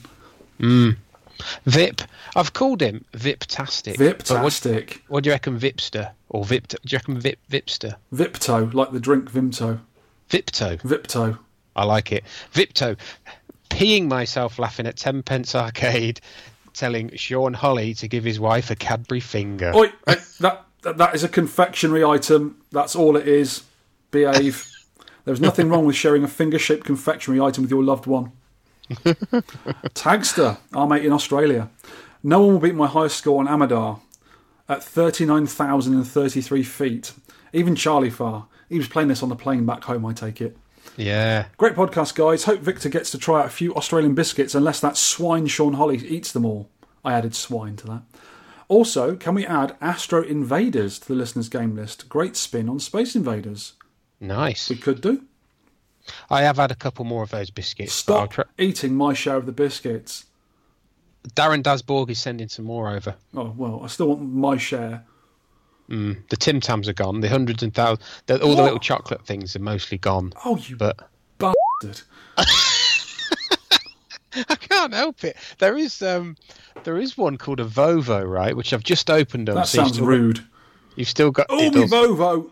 you've still got a chance to have these because there's some left. And what they are, it's like a, a- just one piece of biscuit covered with like a coconut cream kind of thing with a strip of jam down the middle. So it tastes like a jammy dodger mixed with a coconut cream biscuit together. I like the sound of that. It is. It's nice. It's nice hmm. biscuit as well. It's not not really tough biscuit. Okay. Anyway, no, it's not a biscuit podcast, is it? No, no. Peter Cayman, Sweden. He, he is suggesting Susume Mile Smile seems like a fun game for the podcast. And then he said, "Oh, I need to check the start. I need to start checking the posted date before diving for my phone to download a new episode because he, he thinks he's playing our podcast game and he's like three podcasts behind. Oops. This game is very weird. I've had a quick look at it. Never heard of it. No, I hadn't. And you're like a, a cre There's a. You're around the outside of a maze, Mm-hmm. and then you extend like a snake into the maze and pick up stuff. But if anything hits your part of your snake, you die. That sounds like So it's- Anteater. Yeah, it's a bit like Anteater, a bit like Qix, and you, you've got a, a button to withdraw your snake. You know, with, withdraw your snake quickly. That's exactly Anteater. Mm, it looks quite good. It sounds like a new version of Anteater. Oh, check it out. Check it out. yeah, cute, cutie graphics. Charlie Farr, at me and you, could you please put Carnival on the game list if it's not been played? No. It's on. No, because I know how good he is at it. No. It's on. No, no, no, no, no, no, no, no, no, no, no. No, no, no, no, no, no, no, no, no, no. No. Benson Rad. No. Listen, number four. Another great podcast, chaps. Always looks forward to them. Keep it up. The side art on that Alien Syndrome cab is awesome. I like your Tinkerings page you've added to the website. Nice to have it all in one place. More tinkering's coming, and some old tinkerings I'm going to write up soon as well when I get time. This is a new one from a guy called Andrew in the USA. He hasn't given his last name, but Andrew, thanks for writing in. Hey guys, some listener feedback. Been listening for a while and love the Brit vibe when taking on some other arcade community news. There are a few podcasts sprouting up here and there, but I enjoyed yours to the USA and Flicky song. Here is a couple of videos of my basement. Sounds like you guys are not going to kill me for having a couple home builds and a couple of main resto mods into other cabs. Uh, I am going to kill him for it, actually. Oh, yeah. No, no, not at all. Oh, don't kill him. He says this is the most recent update for 2017, and I've put a link in our show notes for his video. It's a very good video. His video is well worth a watch. I like how he's implemented visual pinball on a vertical screened cocktail cabinet. He's actually put flipper buttons on either side of the control panel. because he's put another. He's instead of putting a flat control panel like the old Space Invaders, he's put like a sort of Japanese one, which sort of it sticks out a little bit, and it's they've got the controls on top. And he's put some flipper buttons on either side of it, so you can play pinball on a little controller in front of you. It looks really smart. Oh. And one thing I would suggest is make the same panel for the opposite side because he's got the normal panel on the side. It doesn't look quite uniform. You know, I'm like with OCD and getting things exactly the same both sides. But hmm. also, if he did that on the other side with two players on the other side as well, he could play four player games on his cocktail cab. Four player Warlords, anyone? Hmm. You know, it makes sense. He also needs to retrofit all his flat screens to CRTs. He's got a lot of flat screens. Mm. But they're in more modern games like Time Crisis, whatever, 2, I think he's got. He's got some racing car games, the more modern ones. And they sort of suit flat screens, don't they? Yeah, yeah, I suppose so. Mm. Very, very clear as well on his. And his, his arcade looks really smart. It's not got so many games I would have in mind. He's got like NBA basketball and some sort of. Those kind of games I call American games. They're very, very popular in America. But he's got a good hmm. little selection. He's got like a little bar area as well, and I think he's got some other kind of games you'd find in a sort of amusement area. Really good hmm. video, really good little games room. Oh, Bigger. I've not not looked at that. I'll have to check it It's out. It's really good. I wish I had a basement. The Americans have got these basements, and they're massive. They're so lucky.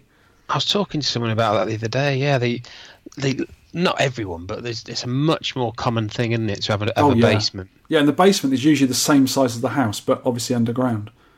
So you have like lots of little rooms. Like when I was visiting people in America, we went to a, a wedding of one of our friends, and we went to um, their mum's house, and they uh, downstairs in, in the basement they had like a big foosball table and like bedrooms for people to set up, and showers and a laundry room. It would have made. I was I just went down there, I was looking at it, and, and wife looked at me and said, "I know what you're thinking." I was like, "Oh yeah, this would have made an excellent arcade." It was like five times bigger than my garage, at least. So yeah, it would be brilliant. So the next one is Craig G. Totally agree with Benson Rad. Brilliant podcast. I've enjoyed every podcast you've done. Alien Syndrome is very nice. Thank you, Craig. Roly Retro. Now listening to this one on the commute, it even kept me awake on the last train home after several pints. Oh, well done. And I normally fall asleep and miss my stop. Sharing my thoughts on Alien Syndrome, a good game, but let let down by some phoned-in graphics on certain levels. Yeah, Yep. Like like, like they just ran out of time. He's put. Just stick some horns on a swan neck. Yep. That's what I said. Just stick some horns on a swan neck. Oh, This is a big one from Neil, 20 to 5. Hi, guys, and a brilliant start to another year's podcasting. I really like this episode, mainly because so many things were pertinent to where I'm at myself just now. So even though you don't know it at the, know it at the time, thank you guys. I've made a New Year's resolution to definitely turn my garage into a more welcoming space this year, like Victor's doing. I too am hoping for greatness with Nintendo's Switch, but time will tell. Sean, I loved Rogue One as well. Thought it was really good. Loved the resurgence of some characters. Say no more. Aye, know what I mean, know what I mean, nudge, nudge, know what I mean, say no more. oh, Good to hear from Andy Arcade Club. I'll be there Saturday, the 4th of Feb, if anyone's going around. Not sure of timings yet. Sean, I hope you get your candy, candy cab. I recently got a Sega new Astro City, which is just so nice. Victor, I'm really keen to hear a mini review of your Jammer Pi rig once you have it up and running, and you will, Neil, my dear. Victor, your tweeted photo of your wood, ooh, uh, missus, reinvigorated my own plans. This is the cabinet side I've got for a new tinkering in my garage at the moment. Re- Reinvigorated my own, own plans, which have languished over the festive period, but now up and running once more. And lastly, dare I mention save states? I really don't have an opinion. You guys are getting me playing old games that, in some cases, are long since forgotten and would never make my game list. As long as we are playing them, surely that is the main thing. I mean, the score's just an aside. Like some friendly banter, we all know Mr. Farr will win anyway. After all, the man is simply amazing. He's a robot. Personally, I don't use them, mainly because my main rig doesn't have a keyboard, but I figure that I like to play them as close and how they were intended to be played, but it really doesn't matter, does it? No, it doesn't. no. As long as you're not cheating on the scores, we don't really mind. It's enjoying it. It's all about enjoyment and fun and laughter and walks in And the forest with rainbows and unicorns. with your loved ones. Anyway, Vipto, as it's now called. Hi, Vic and Sean.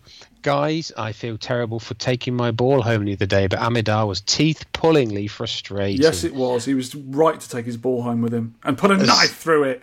Oh, essentially, I feel the bad guys establish behavior, behavioral patterns, but then in later levels manage to learn new skills. For example, the outside guy who travels in an anti-clockwise square somehow manages to learn how to track you later on. That's a feature in Yes, the it game. is actually. I, re- I knew that. Yeah.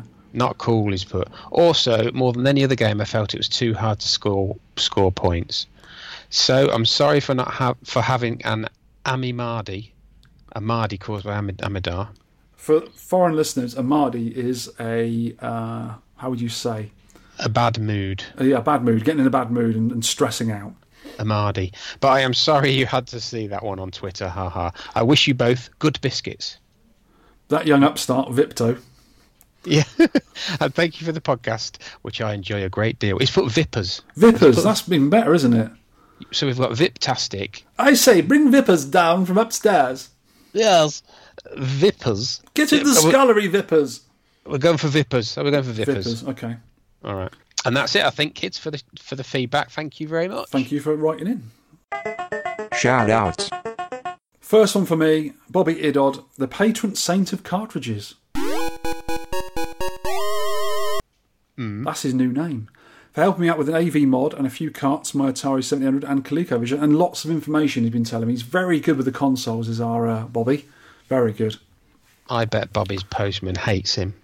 Oh yeah, he's got he has millions of things delivered. I sent him uh, an Intellivision ECS as well, it weighed two point six kilos. That's going to mess the my Hermes geezer up. Another one is Jake Smith, patron saint of manly beards. Is he? Your beard, your beard pales in comparison compared to his. it's a, an impressive beard, and it's like the same colour as his hair, which mine is not. Yes, your your beard isn't skin coloured. No. my my beard is just white now. It's bad in it. with bits of egg in it and, and burger. Yeah, well, that, that's that's helpful if you're hungry later on. It's a feature, a Mm. beard Yeah, it's not a- feature. It's not a bug; it's a feature. Well, Jake Smith, um, he's helping me out procure an Apple Macintosh. You know the original classic Macs, Yeah. the little smiley face ones.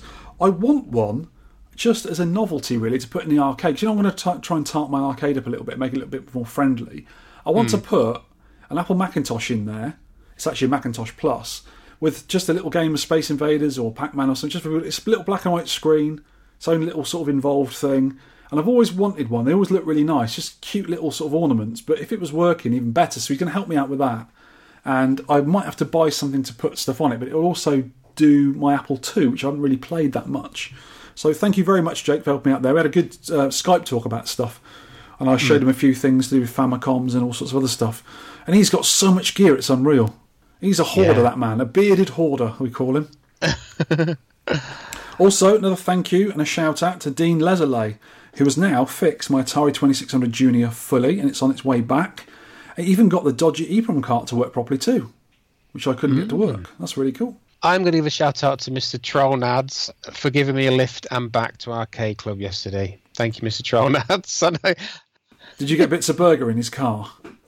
no, no, he dropped me off at the takeaway Oh, I see. because I'm only five minutes away. Mm-hmm. Another one is to Jochen, Christian, Frank, and Lewis, all working together, and myself, to improve the functionality and front end of the pi2jamma. There's loads of good feedback going on and being acted upon. I'm just giving my feedback on how an arcade purist like me and people who probably listen to this podcast would possibly want the front end and some functionality to work out on it. But they're doing lots of other bits as well for it. Lewis has also helped me out by answering my daft Linux questions because I don't know anything about Linux. It's really difficult for me. And mm-hmm. basically being a good egg. So the best egg. We have the best eggs listening to our podcast.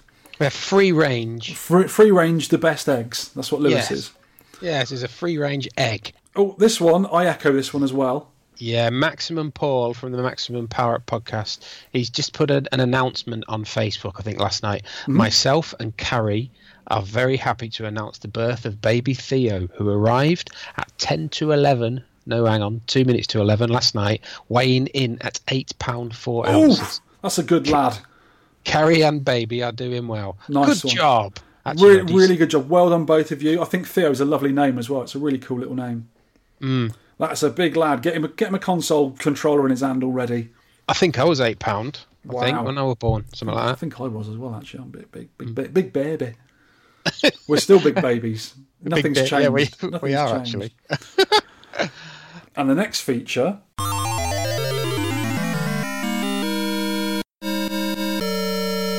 Tech tips. Right, this is either tech tips or music quiz, and this time we've got a little announcement and a music quiz. The big tech tip is going to be a whole cabinet from the ground up. When my back feels a little bit better, I'm going to start shaping the the 18 mil Malaysian plyboard in my garage into a cabaret dig dug cabinet. Wow. It's going to go alongside my centipede cap. It's the same shape as my centipede cap. And I've also got coming, they haven't cut it up yet, but the wood store in my work, they actually do vinyl blacked wood. So you know, you know, on a lot of cabs they had the vinyl stuck to them already. Well, this has mm. actually got a textured black vinyl on it already on chipboard, and they're going to cut it out for me. This is going to be the front, the back, the back door, the back parts of the cabinet. So I won't have to paint it or stick vinyl to it. It's going to be vinyled already.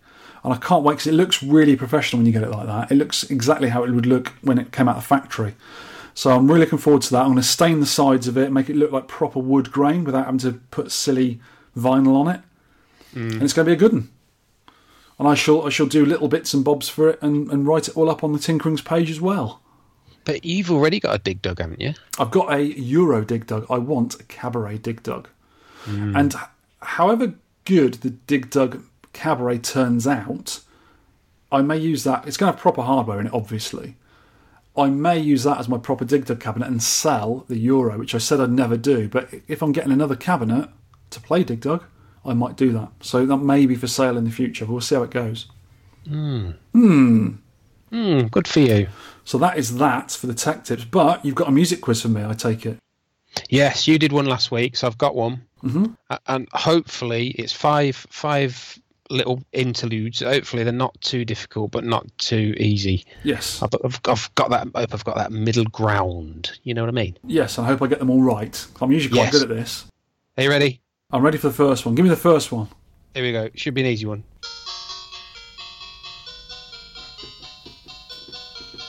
Frogger. Easy, Frogger. Yeah, Frogger. Next one. You might not get this.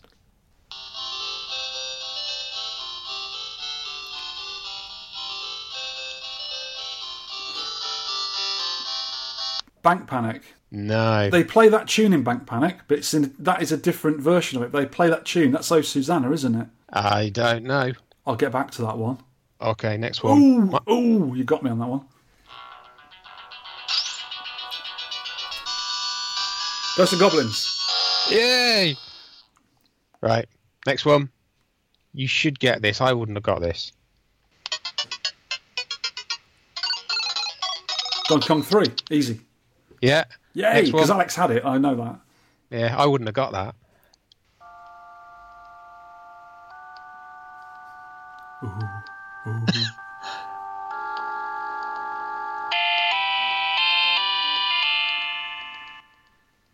Oh, that's a shooter. No, it's not a shooter. It's not a shooter. No. Hmm. We have done it as a featured game a long, long time ago. Okay, I'll get. We'll do that at the end again. We'll get back to that one. I'll try and get them two I didn't get. Right, okay. The Oh Susanna one, the Pie Factory podcast did a game with that tune in it recently. I can't remember which game it is. I think it's that. It is kind of Western ish. Okay, let's do that at the end again. I'll have another stab at it, which Right. is exactly what you're going to get when we talk about this uh, Amidar game. Featured game review. This game is the lovely Amidar from Konami 1981, distributed in America by Stern, which is actually a harder version of Stern ROM. Re released on Scramble hardware in 1982. Oh, it's a four way stick for movement and one button labeled jump. But you don't jump, they do. Mm-hmm. Inspired by a Japanese drawing game, Amidakuji. Amidakuji. oh, Hence the name Amidar. Amadar. hmm Tell me about the gameplay because I hate this game. I'm just going to give you grief all the way through the review now. So, I I'm, so, I am really surprised. I really am. It's Hmm. a three level game and kind of like a cross between Pac Man and Qix. which is never a good thing. On the first level, you play a gorilla collecting coconuts around a grid of boxes.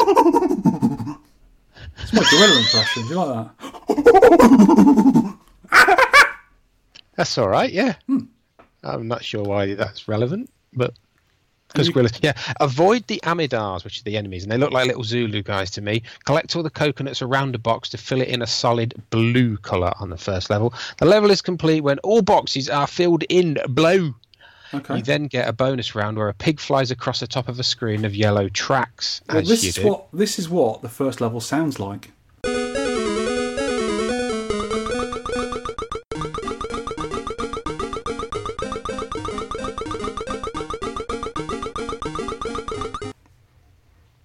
Tunes.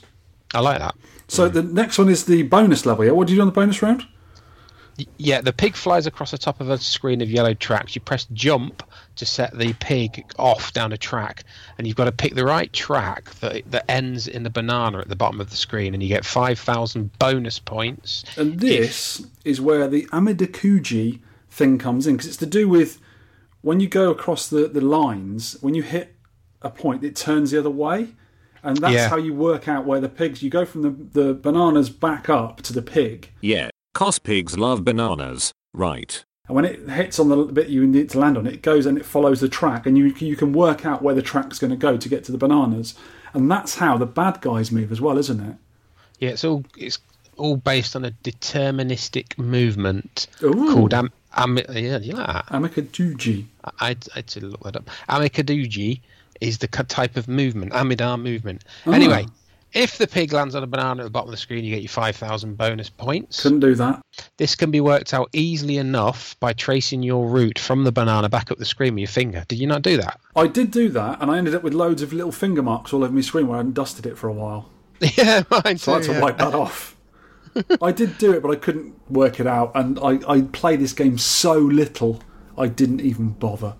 Oh, Ooh, ooh. do you want to put some rather jolly music on then? Yeah, this is a bonus screen music, and I do I do like the music on the game. That's the only thing I like the game.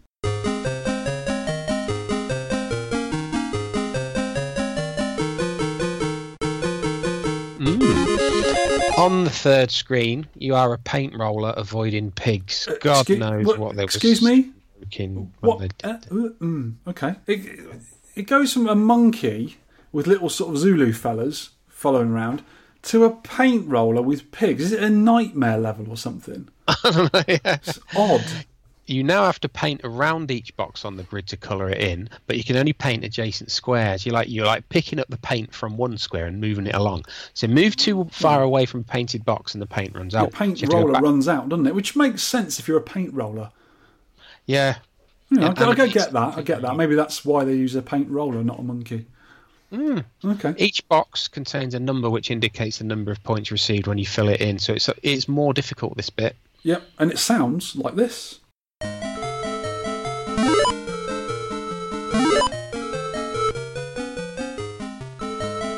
Then it is back to the bonus round, which is the tracks one. You know, you've got to press the button and hopefully land on a banana. Land on a banana.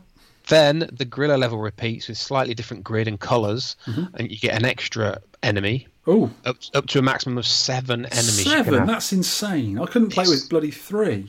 It's very hard. I think it starts with four, doesn't it? Or maybe. four? I didn't really notice. Right, you have a few tricks you do to help you clear the griller and paint roller screens.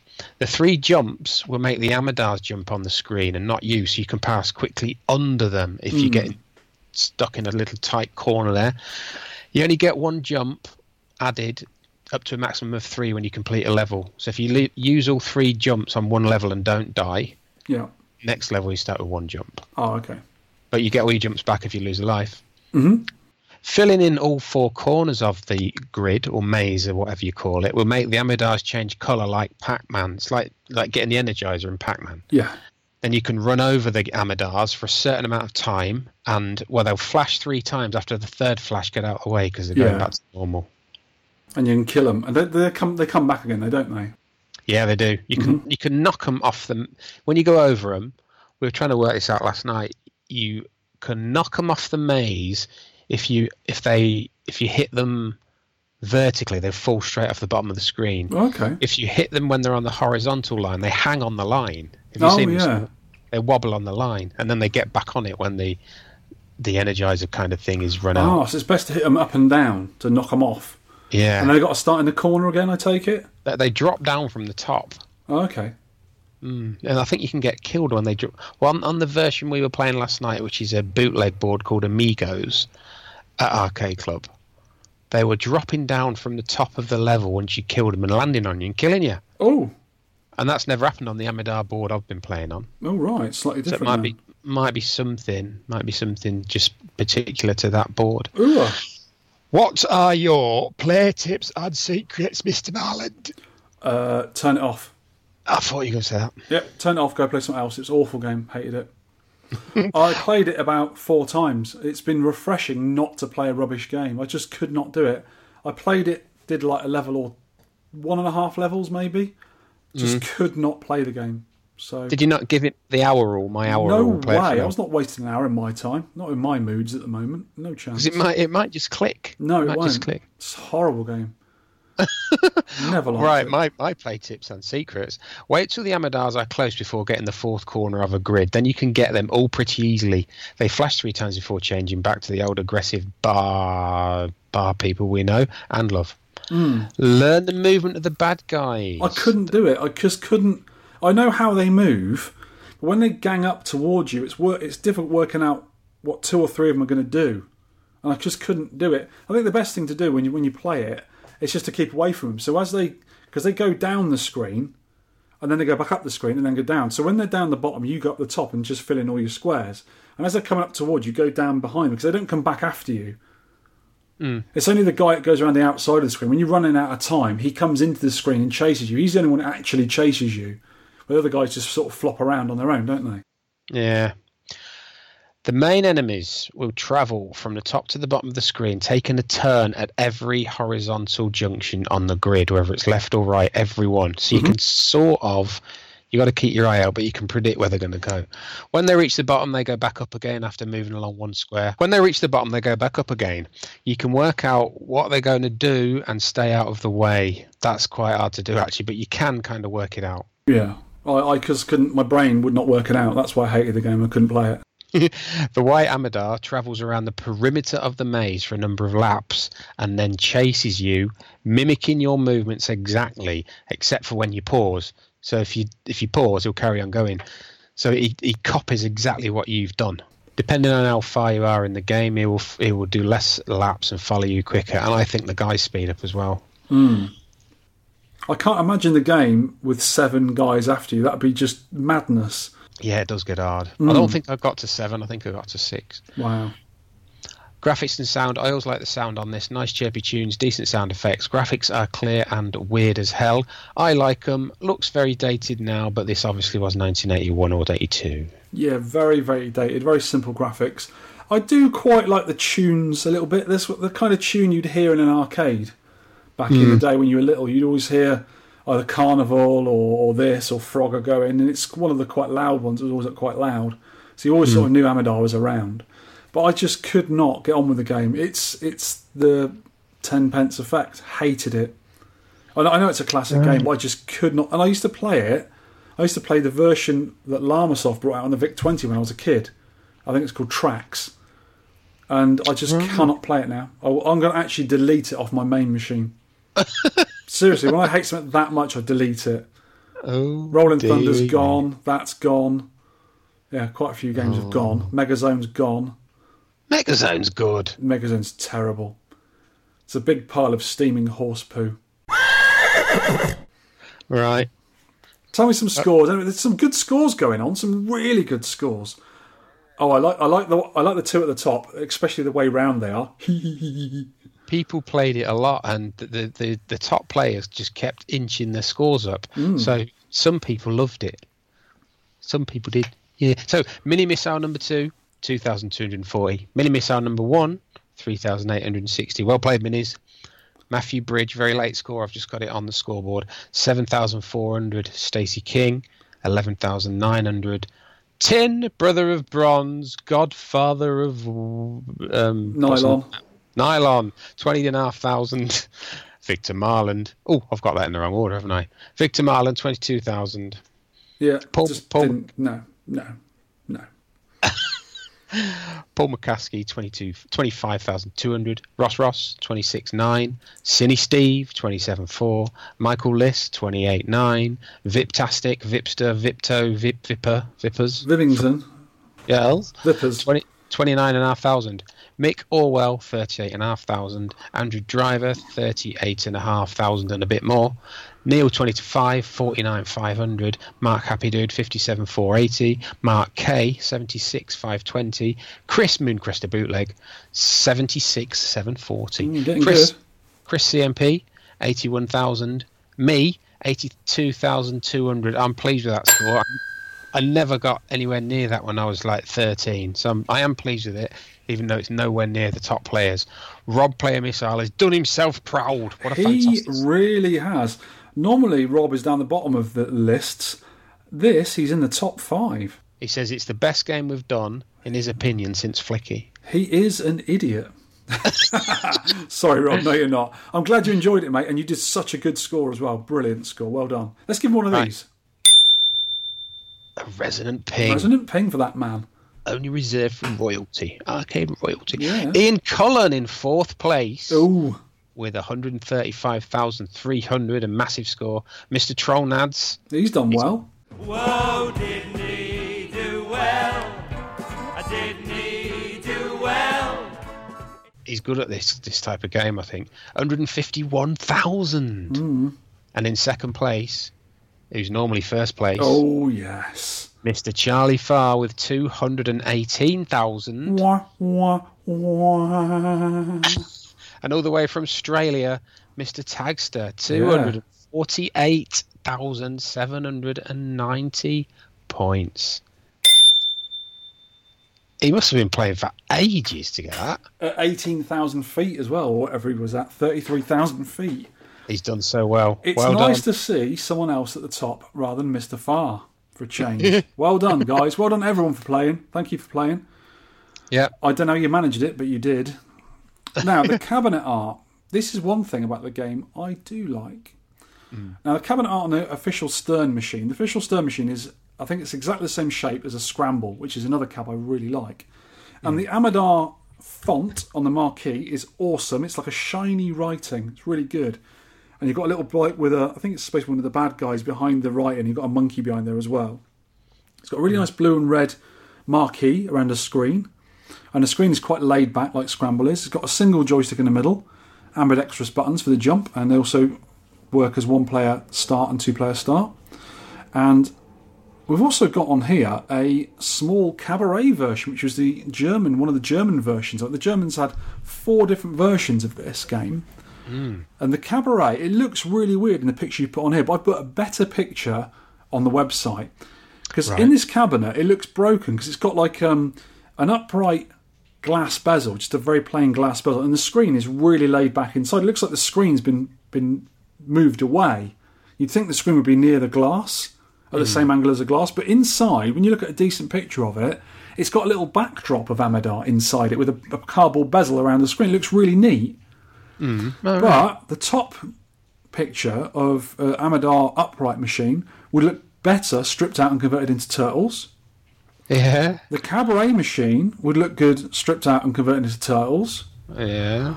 Uh, and also, the German flyer shows a cabaret, an upright, a cocktail cabinet, and a wall mount. All of those German cabs would look good stripped out and turn into German turtles cabs. Das Turtles. I disagree. Am I helping? Uh, no, not really. and we got some trivia on it. Got some real, real life truth to truth to honest to goodness trivia. Like Scramble before it, there exists a Konami ROM set and a harder Stern ROM set. Hmm. Stern were evil making games They harder. were, yeah. There is an Italian bootleg of this board called Amigo, which is owned by James RGP, which is currently at Arcade Club. There is a similar game to this called Radar Zone by our English favourite Centuri. Oh, really? Have you played it? It's No. Is it different graphics or something? Well, you, it looks a bit like Qix. You've got one like little sparkly guy chasing you, and you are a line, and you're filling in the squares. And they're not all of them are not grids. Some of them, first one I think is like a cross shape, and then you get Oh, right. diff, different shapes. But I played about five levels of it, and it's just dead easy. I hope it gets harder. Hmm. And last bit of trivia: Her Majesty, the Queen of England, Top games player. Yeah, she still has a dedicated Amidar cab in the Ian Botham stateroom at Buckingham Palace. Apparently, it's lost green and needs a cap kit. Well, you're the man for that with your, mm. the electrics. With electrics. Now, Yeah. there was plenty of ports and sequels and legacy on this. Mm. It was officially released on the Atari 2600, and that's the only official port, which is really weird, isn't it? Mm. Many unofficial and unauthorized clones and ports. Uh, BBC Micro, Acorn Electron. Microdeal did Cuthbert Goes Walkabout on the Dragon 32, TRS-80, Commodore 64. Uh, Rollin on the Atari 8-bit family. Llamasoft Tracks, which I played as a kid, VIC-20 and Spectrum. Superior Software did Crazy Painter on the BBCs, and one called Gapper for DOS. I never heard that one. And Gakken made an, a VFD, one of those little tabletop games for it in 1983. Yeah, I think I think Chris Parsons has got actually got them, and I put a picture on Twitter of the V. I think there's two he's put on VFD oh, games. Oh, nice one. Must be. I think I saw a YouTube video, and it's. I think it'd be quite easy to do because you just get a grid, wouldn't you? Yeah. On a VFD game, and then you could colour the outsides, kind of thing. Yeah, I think so. It's probably just the one level. Well, you could probably do the, the bonus level as well, couldn't you? Because it's just lines. Lines hmm. and lines and lines and lines. Overall thoughts. I know what you think of it. Yeah. I'm just gonna I'm just gonna do some interpretive dance and a noise. there you go. I wish the viewers could the listeners could see that. That was a good dance. Hmm. This game has really polarised opinion in our listeners and us. I think more I- people liked it than hated it. I I found the movement of the guys quite fascinating, really, because I knew it wasn't random, and I knew that's what kept keeps me going back to it, and I'm still going to play it Ugh, really? because I know once I get it in my head how they how they move, you you'll be able to beat them because there's nothing random about the movements. Do you know what you are to me now? Dead like a lettuce. Dead to me. I don't know if lettuces are dead, are they? They're quite limp. Yeah. the, the one improvement that I would do, because I'm an impatient son of a gun, I would. Is strip it out and turn it into turtles? no, what is what is wrong with you and turtles? I love turtles. They're I would. I would. You know when you do the second screen and you've got to pick the track and the guy goes down and lands on the banana. Mm-hmm. Ooh, When it's when it's obvious you're going to miss it, if you keep your finger on the jump button, he speeds up so you can almost skip that level. yeah, that'd be a good idea. A speed up button for the Yeah, for 'cause the it, it, but it plays a fun little tune when he's doing his little dance, so that's pretty good, isn't it? yeah. Right, that's that, kids. It's a thumbs up, thumbs down, and a and a wet lettuce for that one. Yeah, absolutely. Well, let's get on to some other games that were ported. Home computer and console arcade ports. Right, the one I've been playing recently is Richard Broadhurst's Carnival for the BBCB. He put it on a little SD card type thing that's in my BBC computer with loads of games on for me. Hmm. And it looks exactly like the arcade version. It's almost it's unrecognisable as being anything different. It is absolutely perfect. I, I don't think he, he wrote it back in the day, but a few years ago he wrote it. Right. Really, really good. There must be something in common with the BBCB's graphics chip and certain arcade hardware, or maybe just the resolution's the same, because Yeah. it is almost identical. And the sound on it, on a BBCB computer, the sound is actually a speaker inside the computer, like the old Spectrum. Mm. And it's really loud, and you cannot turn it down. Do you know what the official way of turning the volume down on a BBC is? Put a sandwich on it. No, slip a credit card underneath the little little grill that's on there. That's what they say Right. to turn it down. Put a little credit card in it. I might have to mod it with a little volume control because it is very very loud. And in the arcade, like Frogger and Amidar earlier, you could always hear Carnival because it was always unsociably loud, really Yeah. obnoxiously loud. And that's exactly what this is like. So it's perfect. You have all the features of the arcade game, and it's a very, very accurate port. You get to shoot the pipes, all the animals, the five and ten bullet boxes, and the stupid quackers that come down and nick your bullets. Hmm. And you also get the little bear come up. You know the little little bonus level where the, the polar bear comes up, and as you shoot his target, he puts his hands up in the air and he runs the other way. He's even got that. I like there. that. Yeah. It's perfect, absolutely perfect. One of the best ports I've ever seen. Did you have a look at it? But I played it. I followed Richard's link and played it in a browser.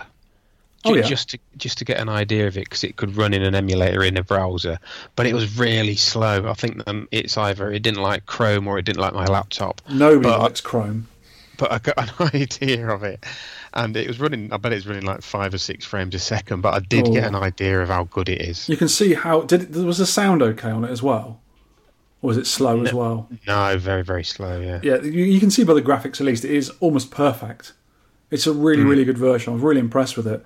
He I also played his Astro Blaster, hmm. and that is well with the BBC you can have mods to it. You can put a speech chip inside the BBC. Mm-hmm. And also, you can put something in there called Sideways RAM, where it uses a certain amount of add on RAM as its thinking space. That's very, very quickly explaining it. But Richard has made his game to take advantage of those two things the speech chip and the Sideways RAM. And his game, I actually watched a YouTube of it as well as playing on my BBC. The YouTube is with all the extras turned on, and it's got the proper speech from the game. It sounds exactly the same.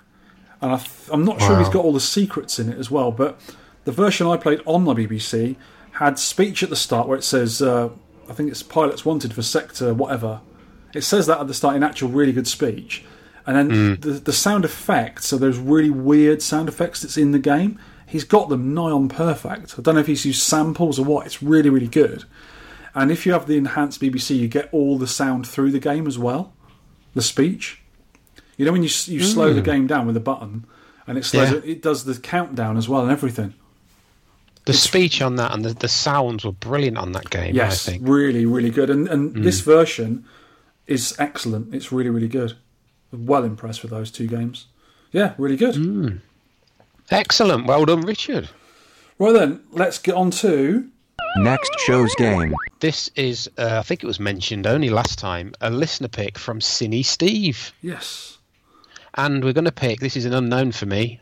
I'm just going to go with it and see if I like it. Solomon's Key, Yep. 1986 from Tecmo. The main default settings we'll play because I can't find anything on Aurcade or Twin Galaxies. Mm-hmm. Three lives, the difficulty, the timer speed, and the extra all set to normal, and the bonus life at 30k, 200k, 500k, which is the main defaults in my setup. Mm-hmm. So Solomon's Key, it's a platformy, puzzly thing. And I've never played it apart from 10 minutes earlier today, so we'll have a do. I've played it a lot. Have you? Yeah, I really like it. I'm not good at it, but I played it a lot. It's on the 19 in 1, isn't it? It is on the 19 in 1. So if anyone's got a 19 in 1, get on your cab, people. Play it. Right, okay, before we go, we've got to go back to this music quiz. I think you got the first one, didn't you? Oh, yes, yes. Uh, play them again. We'll do them again. One of them was Frog. I remember that bit. That's Frogger. Okay, that's first one. Yeah. I don't think you got this second one.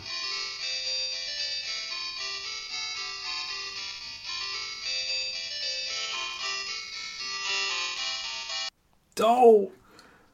Uh, I said it was Bank Panic, but I know it's not Bank Panic, but they use a similar tune in that because it's so Susanna, isn't it? Shall I give you a massive clue? Give me a massive clue and then don't give me the points for it when I get it right. It's not a gunslinger, it's a beer slinger. Oh, it's Tapper, of course. Tapper! Yes. That, I don't get the point for that because that was too easy. Okay, it was, yeah. Yeah, now I know it. Clue Yeah. though, wasn't it? Yes. You got this one. Ghosts and Goblins. Ta-da. It's all one file, so I've got to play them all. Got this one, didn't you? Donkey Kong Donkey 3. Kong 3, yeah. So that's three Right, I this is the one. Get this one.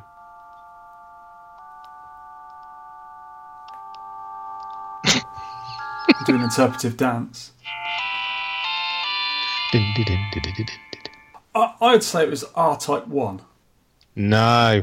What is it then? It begins with an R. Uh, Rygar? Yes! Oh, is it? Oh, yeah, we Yeah, had that one Rygar. before, haven't we? You liked that one, yeah. Uh, so I got three out of five in. No, you said Rygar, didn't you? No, I just did then. Yeah. Yeah, but I s- uh, no, you gave me too much of a clue with R. Can't be doing that. All right then. Let's say I got three. Okay, then three. All right, so next that's not bad. time I'll get the, the, the music out. We'll do one for you again. Okay. Excellent. And that is about it. So thank you for podcasting with me, Sean. Thanks everyone for listening, and thanks for giving your feedback and scores. Keep it coming. Yes, thanks, kids, and we will catch you on the next time. See ya. You can download or play the podcast, read all the show notes, and leave feedback at www.tenpencearcade.co.uk. You can email me at vertvic at tenpencearcade.co.uk. You can also reach us on our Facebook page. You can tweet me at tenpencearcade, and you can tweet Sean at Sean Holly. We'd love to hear from you for game suggestions, arcade pickups and stories, or any of your personal thoughts on anything we may have covered.